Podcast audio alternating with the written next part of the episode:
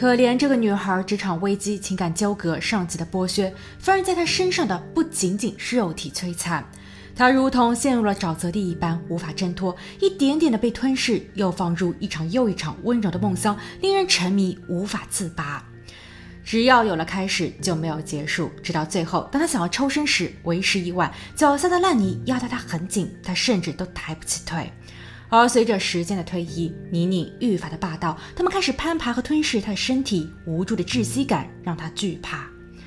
此时，他忽然有看见不远处有一根木桩，求生欲迫使他勉强的抓到了它，但无奈木桩上满是扎手的钉子，这更是让他绝望。慢慢的，他闭上双眼去见了死神，但一路上小鬼们叽叽喳喳，有些在惋惜英年早逝的他，另有一些则像是看戏般讥讽道：“泥地好玩吗？”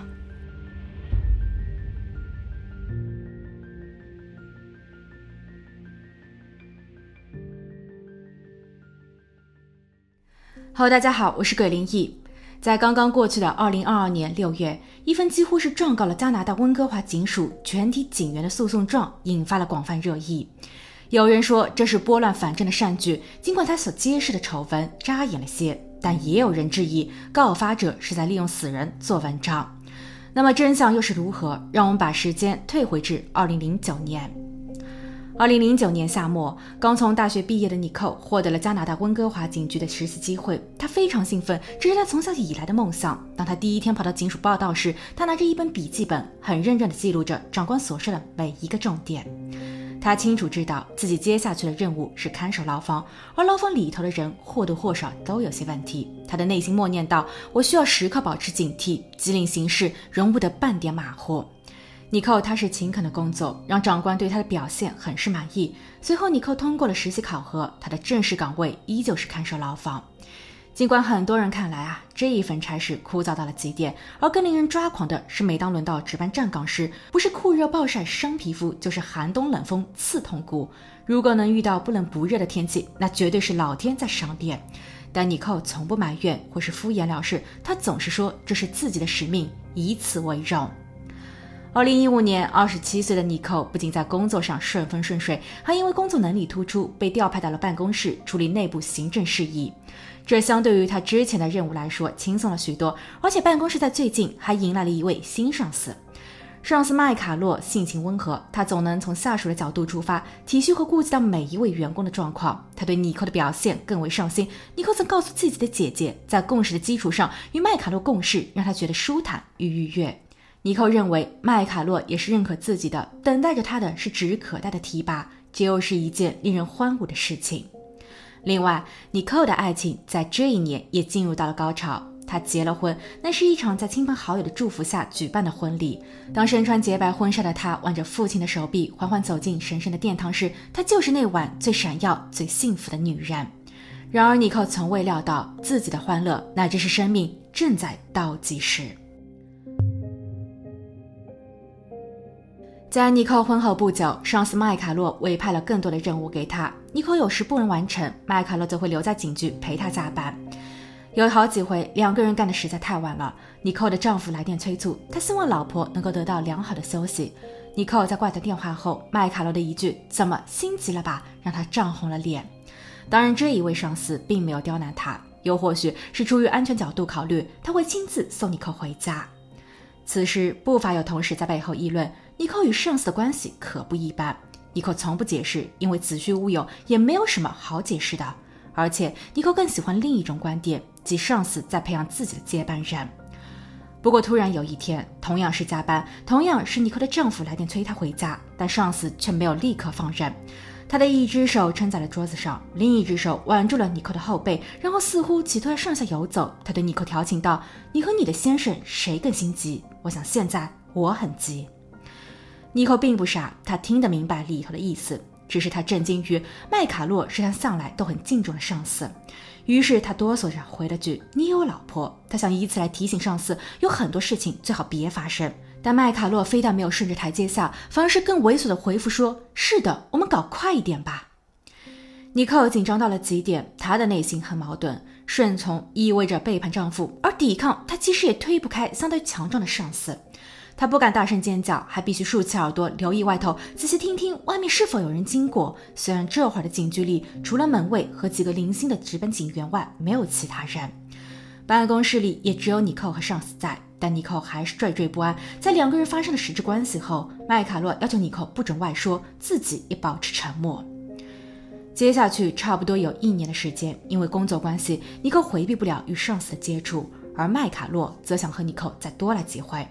他制造了许多两人独处的机会，即便当时局里的闲言碎语越来越多，但麦卡洛毫不避讳。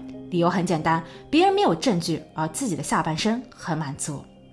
二零一六年，尼克申请调换部门，他接触到了人事管理员万帕腾。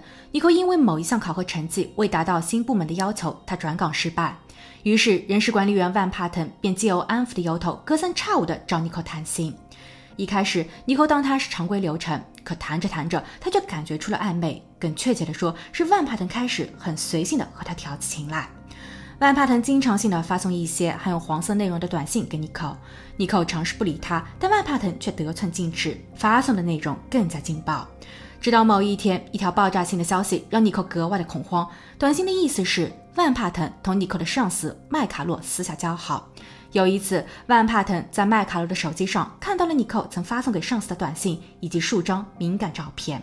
麦卡洛对此似乎很轻描淡写的说：“那是过去式。”但是在万帕腾眼里却是刚刚好，是进行时和将来时。他利用了这个把柄，目的很显然，私欲。尼寇很是头疼和纠结。要是从了万帕腾，免不了再一次触及个人的底线，也是对丈夫的不忠和不公。天可怜见，她并不是一个轻浮的女子。如今他已经因为上司的事情被折腾到不行。若扪心自问起来，他跑到警局到底是工作还是卖肉？但若不从，根据警局的规章，同事之间的亲密关系必须由当事人披露给上级。尼克显然是违规了。万帕腾是人事，他更清楚这一个流程。一旦他检举了，内部处分包括记过、暂停升职、加薪、信誉扣分，个人形象也会跟着大打折扣。而丑闻的外扬，万一传到了妮蔻的家人那边，尤其是她丈夫的耳中，恐不是妮蔻能够承受得住的。生死令最终还是下来了。万帕腾仅给妮蔻三天的时间考虑。三天后，正值妮蔻、万帕腾还有其他几位警员因为工作需要跑外市出差。当天夜里，当所有的人都被安置下来了后，万帕腾强拉着尼寇进入到了他的房间。尼寇说不行，但万帕腾不由他选择。在墙上后，万帕腾拿出手机拍摄了更多的私密照片。他现在的手中能拿捏尼寇的筹码又多了一叠。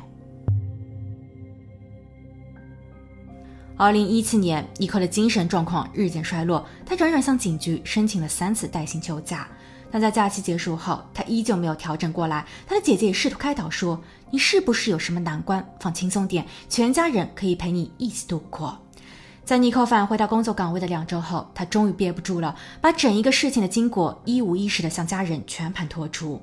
她哭得撕心裂肺，她说她没有脸恳请丈夫的原谅。尼克的娘家人也是听得一愣一愣的，因为事情的发生地是在庄严的警局，而那两个不要脸的禽兽都还顶着高级长官的头衔。但他们却都为非作歹，没有丝毫的收敛。最终，在家人的鼓励下，尼克选择了自我揭发。他希望局里能对于这两个男人进行处分。他说他自己愿意接受局里所给出的任何惩罚。同时，尼克还给劳工赔偿部门投去了诉状。不过，更恶心的事情还在后头。审计警察投诉专员办公室在受理此案的过程中，把调查的重点放在了女警尼寇的身上。怎么两位长官都会鬼使神差般的爱搞尼寇呢？似乎调查人员更青睐于麦卡洛给他们的情况说明。麦卡洛说他错了，错在他同意和尼寇维系了十一个月的恋爱关系。当两个人因为工作天天接触，日久生情后，他们是在自愿的情况下结合。即便第一次时尼寇害羞半推半就着。妮蔻曾说她会与自己的丈夫离婚。她也一直在劝麦卡洛离开他的老婆。妮蔻想要一个能给她带去更多便利和金钱的男人，而这一些都有短信和照片为证。但在麦卡洛冷静下来后，他向妮蔻坦言：婚外情固然甜蜜，我们也都失去了方向，结束吧，让彼此回到原点。最初单纯的那个上下级关系更有利于个人发展。尼寇在听后非常生气，他向人事部门申请调离岗位。根据流程，他需要得到麦卡洛的签字。麦卡洛在落笔时还提醒他。回头是岸。后来，尼寇和人力资源部万帕腾之事作为直属上司的麦卡洛表示他不知情。万帕腾也接受了调查，但有关于他的供述，局里皆有隐私这一因素不向外界宣告。尼寇曾有直接向警察投诉专员部门进行查询，对方先是阴阳怪气的来了句：“这事情很古怪，从时间上来说，万帕腾好似麦卡洛的后部。”这一回答让尼寇陷入了无尽的尴尬。什么意思？是在骂自己不检点，主动上的床吗？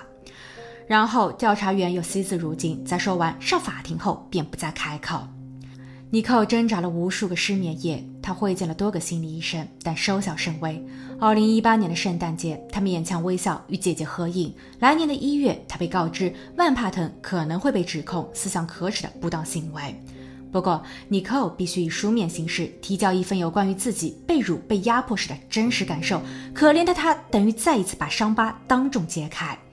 他含泪写完了情况说明，可再也没有力气去反抗更多的。当月的二十七日，他上吊自杀，年仅三十一岁的花样年华就这样不复存在了。最为讽刺的是，由于涉及到了命案，局里针对于尼克生前的投诉内容有了急速反馈。他们向家属解释，其实局里头很早就有了行动。上司麦卡洛在二零一八年时就已经被停职了十五天，后来他主动请辞离开了警局。有关于人事管理员万帕腾，他被直接解雇，局里也正在安排对于他的刑事起诉。但尼寇的家人觉得窝囊受气，为何事先不给尼寇一个正式交代？他在禁局工作了九年有余，没有功劳也有苦劳。局里说会给予家属赔偿，可家人们都在摇头，赔拿什么赔？人命赔得起吗？今年二零二二年六月，尼寇的妈妈和姐姐发起诉讼，状告温哥华警察局，包括局长和其他多位警员、警察工会、BC 省总检察长和检察长等，因为他们未能创造一个安全良好的工作文化与环境，放任高级长官对下属胡作非为，而内部的现有政策和流程不足以保护像尼寇这样的弱势员工，是系统的不完善以及权势失衡，触发和加速了尼寇的悲剧。尼寇的姐姐代表全家人发声。他说：“从香港移民来的妮蔻本是一个风趣、坦诚、直率，甚至还带有一些黑色幽默的勤奋上进的女子。她心思细腻，相对敏感。不过，这并不代表她柔弱。她在更多的时候肯为朋友们挺身而出。她喜欢当警察，她说那很帅气，除恶扬善。妮蔻的这一生，除了在学校外，所有的青春时光都在警局里度过。哪怕从一开始，别人嫌看牢房是一个吃力不讨好的活，但他依旧肯干，且很敬业。”只是二零一二年，在他入职的三年后，一场意外的车祸影响了他的心理健康，加上工作上的压力，他患上了抑郁症，严重时还曾出现过自杀倾向。这在警局里都有过备案，尼克也因此被没收了他的武器。尼克的上司和人事理应对此非常清楚。尼克本应该是受到上级的关怀，但讽刺的是，他们的关怀错了方向。他与上司麦卡洛的婚外情，随着尼克的离世，现在已经很难说清和验证究竟是谁主动，谁被动，谁是最受伤的那一方。不过家人们相信尼克，因为据他们了解，麦卡洛曾被停职了十五天，其中仅有五天是有关于尼克的检举调查，剩下的十天是因为他和另一位女警有不当关系。麦卡洛请辞后转岗去了国防部当预备役军人，有资料显示，他于二零二一年被国防部当时所任职的部门开除。尚不清楚他现在是否还受雇于国防部。至于万帕腾，尼寇的家人更是痛恨他，显然对尼寇施加了更大的压力。尼寇如此的脆弱，万帕腾却落井下石。在尼寇的供述中有这么一段内容：万帕腾让我不要去参加警局里的心理咨询会，他说那一些心理专员很会套路，他们很快就会知道我的丑事。万帕腾最多是被扣一点钱，但专员会找到我的丈夫说明情况。到了那个时候，我完蛋了。我告诉万帕腾说，我被压抑的很难过。万帕腾便利用职权帮我向我的长官请假，这似乎可以让我呼吸到新鲜空气。但紧接着，就算我在休假中，万帕腾也会找上门来要求做爱。而直到尼克离世，万帕腾被开除、被正式起诉，他都没有对自己的行为表示过悔意。他或许还在期盼用所谓的冲动来做辩护。毕竟，在2018年尼克第一次揭示丑闻后不久，万帕腾用的就是这一招。他成功获得了 BC 省检察署的通融，他们并没有在当年及时的把他送上法庭。尼克在离世的半年前曾亲口对姐姐说：“我很想回到警局工作，但那儿已经不再让我安心。我的精神状态因为整一个警局变得更加糟糕。再结合一下他的日记本，他在离世前曾经写道：“我该怎么回去呢？没有老板愿意同我共事。”所以，除了那两个渣男外，家属还痛斥警署在检举后的审查很不透明，处理时效一拖再拖，其中还夹杂了很多人为因素，显得很不专业。去世时的尼寇已经因此患有未指明的创伤和压力源相关疾病以及重度抑郁。三年了，尼寇的家人一直没能很好的从悲伤中走出，因为正义的审判还没有到来。为了让尼寇能够尽早瞑目，家人们只能旧事重提，并在这一回向媒体和公众公开此事。他们认为所有的过错不应该全由尼寇来背负。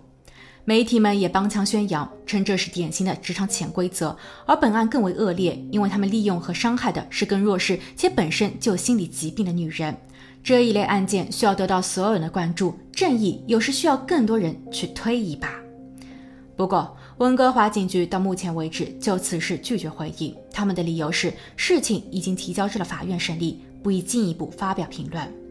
警察投诉专员办公室也拒绝接受任何媒体的采访。他们在一份书面声明中罗列了几条警察法，大概的意思就是内部禁止泄露和言论不涉及到公共利益的调查正在进行中的案子。所以，要想知道这一个案子的结局，恐怕还得要等上很长一段时间了。好了，今天的故事就分享到这，我们下期见。